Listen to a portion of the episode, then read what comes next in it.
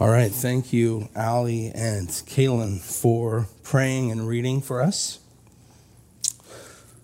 Uh, we've just heard our text read, and I'm sure that for many of you it was a very familiar one, or at least verse 12 probably was, right? The living and active Word of God, sharper than any two edged sword.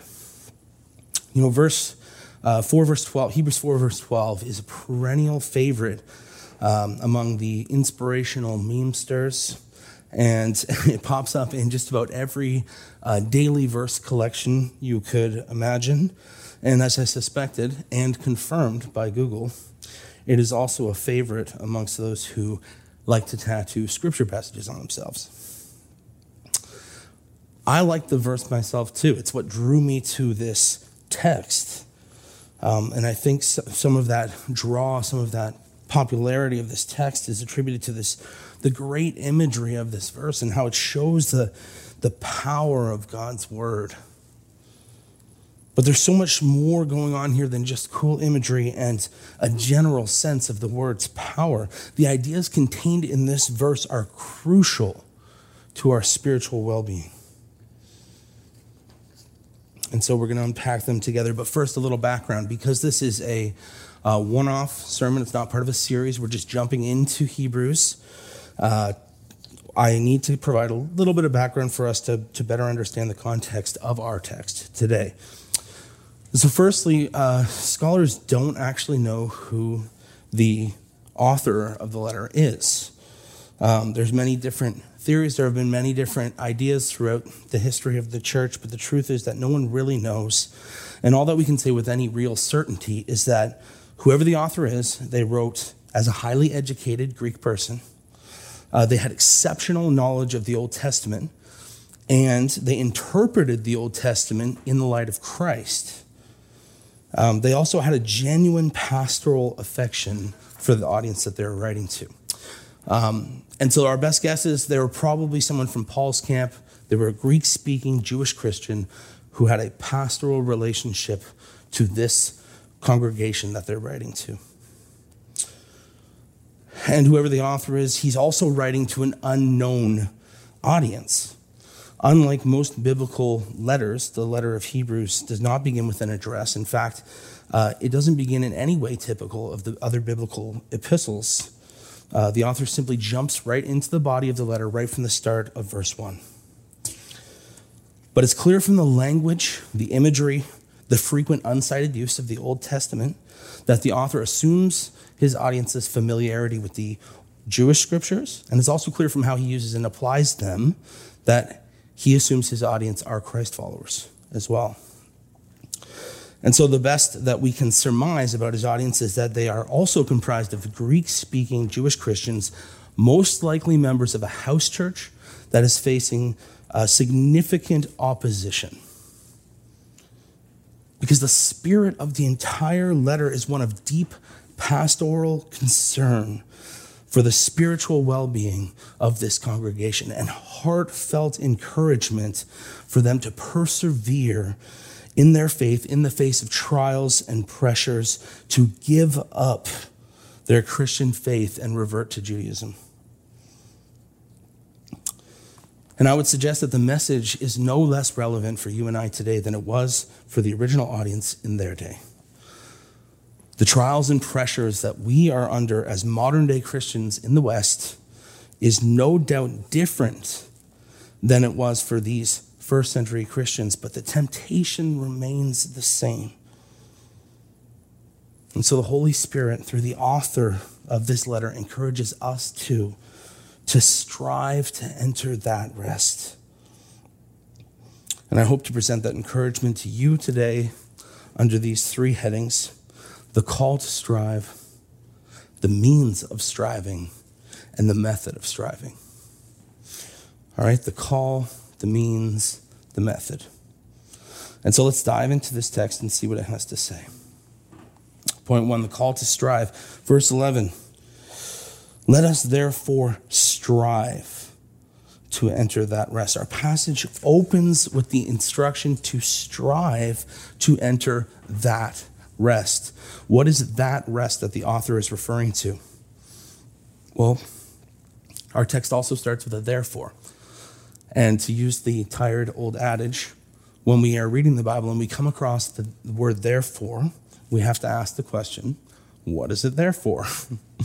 and to properly answer that question, we need to do a brief flyover of the passage that precedes these verses because our text is actually a conclusion to a long passage that starts all the way back in chapter 3, verse 7. And it begins with a lengthy quotation from Psalm 95. Uh, and this is David speaking to his contemporaries in his day, saying, Today, if you hear his voice, do not harden your hearts as in the rebellion on the day of testing in the wilderness. David's pointing back to the story of Israel wandering in the wilderness after the Exodus events. They've been freed miraculously from Egypt, and they have entered into covenant with God at Sinai, and now in the desert, they are grumbling and they turn their backs on God. The psalm goes on.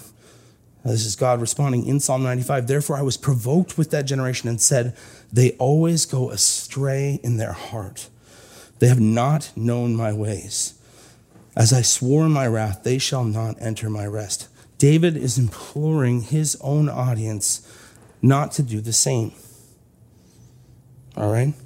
That the penalty for Israel that David is referencing, this historical event, was that they couldn't enter the promised land of Canaan. So, what is the rest that David is referring to? Because David is now writing uh, as someone who has been firmly established in the promised land. Right? He's, he's writing as king of Israel, at possibly approaching the height of their glory as a nation. So, what is the rest that David is referring to? David is probably looking ahead to the earthly reign of the coming promised Messiah uh, as the rest that he and his people are striving for. And yet, here, the author of Hebrews, writing after the death, resurrection, and ascension of that long awaited Messiah, Jesus Christ, is still urging his audience to enter that rest. And so it's obvious that the rest that we are talking about is the full and final fulfillment of this promised rest of God in eternity with Him in the new heavens and the new earth. This is what the writer of Hebrews is calling his audience to strive to enter. It's the rest that we are being called to strive to enter. But doesn't that sound a little odd, that language? Strive to enter into the eternal rest those of us with gospel trained ears, when we hear the command to strive, we can sometimes hear words like work or earn instead, right? But aren't those concepts in direct opposition to the gospel? That's what we've been taught so many times, right? But the striving that we're being called to here is not the striving of earning, rather, it is the striving of confirming what has already been made true. All right, and this kind of striving is all over Scripture, and that's the case I want to make to you. Um, Peter, in his second letter, he's writing into similar circumstances with similar pastoral concern. You know, and he writes and he says, For this very reason, this is in response to having received the promise of salvation. For this very reason, he says, make every effort to supplement your faith right? And with your faith, with virtue. And then he says, with knowledge, with self control, steadfastness, godliness, brotherly affection, and love. He says, for if these qualities are yours and are increasing, they keep you from being ineffective or unfruitful in the knowledge of our Lord Jesus Christ. Verse 10 Therefore, brothers, be all the more diligent to confirm your calling. Verse 11 For in, for in this way you will be richly provided for you an entrance into the eternal kingdom of our Lord and Savior Jesus Christ. Peter here links striving and entrance to the eternal kingdom. So, what's going on here? James, in chapter 2 of his epistle, says, Show me your faith apart from your works, and I'll show you my faith by my works. He's saying that true faith looks like something. He goes on to say that faith without works is dead. So true faith strives, true faith perseveres, true faith clings to the promises of Scripture. Are you feeling weary? Are you feeling worn out in your faith life? Are you feeling spiritually dry or distant? You feel worn out and feel like giving up? Too tired to go on? The path to the rest that you are longing after is a surprising one. The way to that rest is through striving. That is what this book says. We are called to strive. All right, point two the means of striving. We look at verse 12 and 13 for this. For the word of God is living and active, sharper than any two edged sword. Shall stop there for now. The word is living and active. This is not just another dusty old book. This is not simply a list of do's and don'ts or an antiquated morality or a dead orthodoxy. It is alive. It acts upon things. It has purposes to accomplish. The word acts in at least two important ways that we're going to talk about today. First, it feeds us. And secondly, it corrects us. Okay, first, it feeds us. What do I mean by that? To answer that question, I, I want you to turn with me to Isaiah 55. I'll wait a second for you to get there. Isaiah 55, verses 10 and 11. And I'm reading from the ESV. Isaiah 55, 10 and 11. For as the rain and the snow come down from heaven and do not return there, but water the earth, making it bring forth and sprout, giving seed to the sower and bread to the eater, so shall my word be that goes out from my mouth. It shall not return to me empty, but it shall accomplish that which I purpose, and shall succeed in the thing for which I sent it. The word of God falls on your soul like rain on a dry and barren land. It brings life, it brings vitality, it brings fruit. It is also seed to the sower. Its blessings multiply and overflow, blessing those that come into contact with the one impacted by the word. It is bread to the eater. Water alone can sustain your life for a period of time.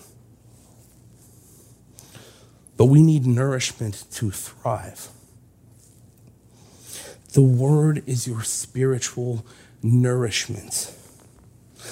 By it, your faith will not only survive, but it will thrive. 2 Timothy 3 16 and 17 is probably the only verse in Scripture more famous than this one that for talking about Scripture. 2 Timothy 3 16 and 17 says this All scripture is breathed out by God and profitable for teaching, for reproof, for correction, and for training in righteousness, that the man of God may be complete, equipped for every good work. By the nourishment of the word, your faith is strengthened and equipped to strive. But 2 Timothy 3 also reveals the other major way that God's word acts, right? It says here it's not just teaching and training, but also reproof and correction. Sharper than any two edged sword, piercing to the division of soul and spirit, joints and marrow, and discerning the thoughts and intentions of the heart. Biblical reproof and correction are always carried out with restoration as the goal. It is never purely punitive, or merely punitive, rather. Kids, if you've ever gone bowling, you know, five pin bowling at one of those five pin bowling lanes, um, there's the option for the gutter bumpers, right? The goal of biblical correction is to keep you from falling off the edge of the lane into the gutter, but rather to bump you back into the middle of the lane as many times as needed to get you to the end of the lane. That is the way biblical correction functions. Sharper than any two edged sword, it says here, the image is not of a fearsome warrior hacking and slashing at you, but rather of the Holy Spirit as a master surgeon wielding the word of God as his scalpel. It is a precision surgical instrument. It says here, piercing to the division of soul and spirit, joints and marrow, and discerning the thoughts and intentions of the heart. With the word in his hands, the Spirit is able to penetrate the impenetrable, to, di- to divide the indivisible, and to discern the indiscernible. And we need this because, as Jeremiah 17 says, the heart is deceitful above all things and desperately sick. Who can understand it? The Lord answers, I, the Lord, search the heart and test the mind. And he does so through his word. We are so easily self deceived. We twist ourselves into pretzels trying to justify our sin to ourselves and to everyone around us. And the pathetic thing is that we often believe our own lies. Our hearts are deceitful and sick. For sure, we cannot be trusted to discern our own thoughts and motivations. When we read the scripture, it reads us. When we are exposed to God's word, it exposes us. It knows us better than we know ourselves. Verse 13, and no creature is hidden from his sight, but all are naked and exposed to the eyes of him to whom we must give account. Scripture devastates any notion that we are good people. It strips away the facade of piety or good deeds that we try to hide behind. It leaves us utterly exposed and without excuse before God. And honestly, it reveals how embarrassingly low we set the bar for ourselves. All right, so scripture is the means of striving. Now, what do we do with all this? Thirdly, so we have the method of striving. There is a right way and a wrong way to strive. If you are feeling weary, worn out, spiritually burdened, or dry, or distant from God, as I asked earlier, the worst thing you can do is to try and white knuckle your way back to spiritual vitality in your own strength. That is striving after the fruit, right? That is like stapling a bunch of leaves on a withering tree, trying to make it look alive and healthy. It's a losing battle. You will crash and burn. You need to strive to nourish the roots. Let's go back to Isaiah 55. For as the rain and the snow come down from heaven and do not return there, but water the earth, making it bring forth and sprout. Notice that it's the water coming down from heaven, which God says is like his word. It's the water coming down from heaven that makes the ground bring forth and sprout. You can't produce the, freight, the, the fruit of faith in yourself. That is not your job. Instead, put yourself in the path of the life giving water and let it do its work in you. The creator of the universe is speaking to you.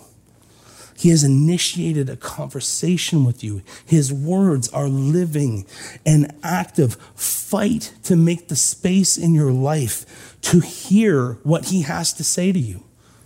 Fight for it. I often have conversations with people about their uh, personal devotional lives. And oftentimes, those conversations are about being frustrated that they can't seem to maintain any sort of a meaningful devotional life. And trust me, I, I understand that struggle very much so. I, in some ways, get paid to study the Bible, and I also feel like I struggle to maintain a meaningful devotional relationship. So it's not, it's not something that's uncommon And one of the things I hear over and over again is that people are at a phase in their life where they simply don't have enough time for an intensive daily routine. And Paul talked about this in his vlog this week, and I promise we we actually didn't plan this. It was just he happened to be teaching on on Psalm 1 and I was teaching on this verse and when we talked a little bit about my sermon, he's like, "Oh, you're kind of talking about what I was talking about." So you know, hopefully if this doesn't work out real well for you, then you can go watch the vlog.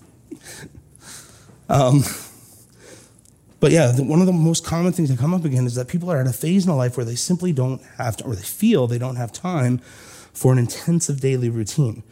But no matter how busy you are, surely you can fit 15 to 20 minutes of reading and responsive prayer into your schedule somewhere. Certainly. And I realize that's not your ideal situation, but it's practical. So start there. Build the habit. Do you have any idea what the living and active Word of God could do with your life in, with just 15 minutes a day of engagement? Feed on this Word. Hold your life up to its mirror. And then respond. James, in chapter 1 of his epistle, says, Be doers of the Word and not hearers only, deceiving yourselves. For if anyone is a hearer of the word and not a doer, he is like a man who looks intently at his natural face in a mirror, for he looks at himself and goes away and at once forgets what he looks like. But the one who looks into the perfect law, the law of liberty, and perseveres, being no hearer who forgets, but a doer who acts, he will be blessed in his doing. Notice how James puts acting and doing in the category of persevering or striving. But the one who looks in the perfect law, the law of liberty, and perseveres, he will be blessed in his doing. When we hold our lives up to the mirror of God's word, it reveals the ugliness of sin and the pride and unbelief that necessarily accompany it. We can't just walk away from it. We can't just forget about it. It demands a response. There's a little personal anecdote. Yesterday, while I was preparing to preach today, um, I remembered that we needed to film Kaylin reading the scripture passage for today. And um, yeah, so my, my wife came, brought him down uh, to the office where I was working back here so that we could do that. But I felt that because this was an interruption of, of my very important time, uh, that it was an inconvenience to me, that I wanted things to go my way. Um, and, you know, we kind of butted heads a little bit about what we were doing. And I, and this, I know that this will be hard for some of you to imagine, but I responded by being dismissive and kind of a jerk, in truth. Um, and I felt, I felt justified in the way I acted at the moment. But then after they left, I sat back down to continue working on my sermon. And I was flipping through the scriptures, and as you know, as you've gathered by now, I've made a lot of cross references throughout the scriptures. And one of the passages that I was looking at was in Ephesians 6, where Paul talks about uh, putting on the full armor of God and the sword of the Spirit, which is the word, right? Um, and as I was flipping there, I just I flipped open to the chapter before, you know, the middle of chapter 5 of Ephesians. And uh, there it says in verse 25 Husbands, love your wives as Christ loved the church and gave himself up for her. And it's just a knife in the chest in that moment. Right? I can't act like a jerk to my wife and then read those words and not respond to it. I had to stop what I was doing right then and there. I needed to repent and I needed to apologize to my wife. And this wasn't a, some cosmic guilt trip that made that happen, it was a correction. Right? As we talked about before, it was a reminder to me that me being called to love my wife is because Christ first loved me. I'm not told to love my wife and then Christ will love me. right? Our striving is a responsive striving. And I think, I think this is well illustrated in the words of Jesus himself from Matthew 11. And I'm going to end here ish. He says, Come to me, all you. This is Matthew 11, 28 29. Come to me, all you who are weary and burdened, and I will give you rest. Take my yoke upon you and learn from me. Jesus is saying these words. This is Jesus, the Word made flesh. Take my yoke upon you and learn from me. For I am gentle and humble in heart, and you will find rest for your souls. For my yoke is easy and my burden is light. His yoke is easy and his burden is light because he has gone ahead of you and finished the work on your behalf. Okay, I can't believe I'm going to do this. I'm going to use this analogy, but I couldn't get it out of my head. Honestly, I tried to think of something better, but I keep going back to the bowling alley thing with the bumpers. It is as though Jesus, our big brother, has gone ahead of us and bowled a perfect game. Then he has taken the score for that perfect game and written it in our column. Then he flips the switch for the bumpers to come on. And now, what we are called to do is to bowl through our frames and simply finish the game. The score is guaranteed, it's already been won. It's his, it's his to do with what he wants, and he gives it to you. We just have to strive to the end of the game. He has guaranteed that you will find rest for your soul because he has purchased it with his very life. My friends, strive to enter that rest. Let's pray. Heavenly Father, thank you for your word, your living and active word penetrating to the division of joints and marrow, of soul and spirit, Lord, discerning our hearts, thoughts, and intentions. Lord, thank you. By the power of your Spirit, enable us to strive for and to reach the promised rest that you have guaranteed for us in Jesus Christ in whose name we pray. Amen.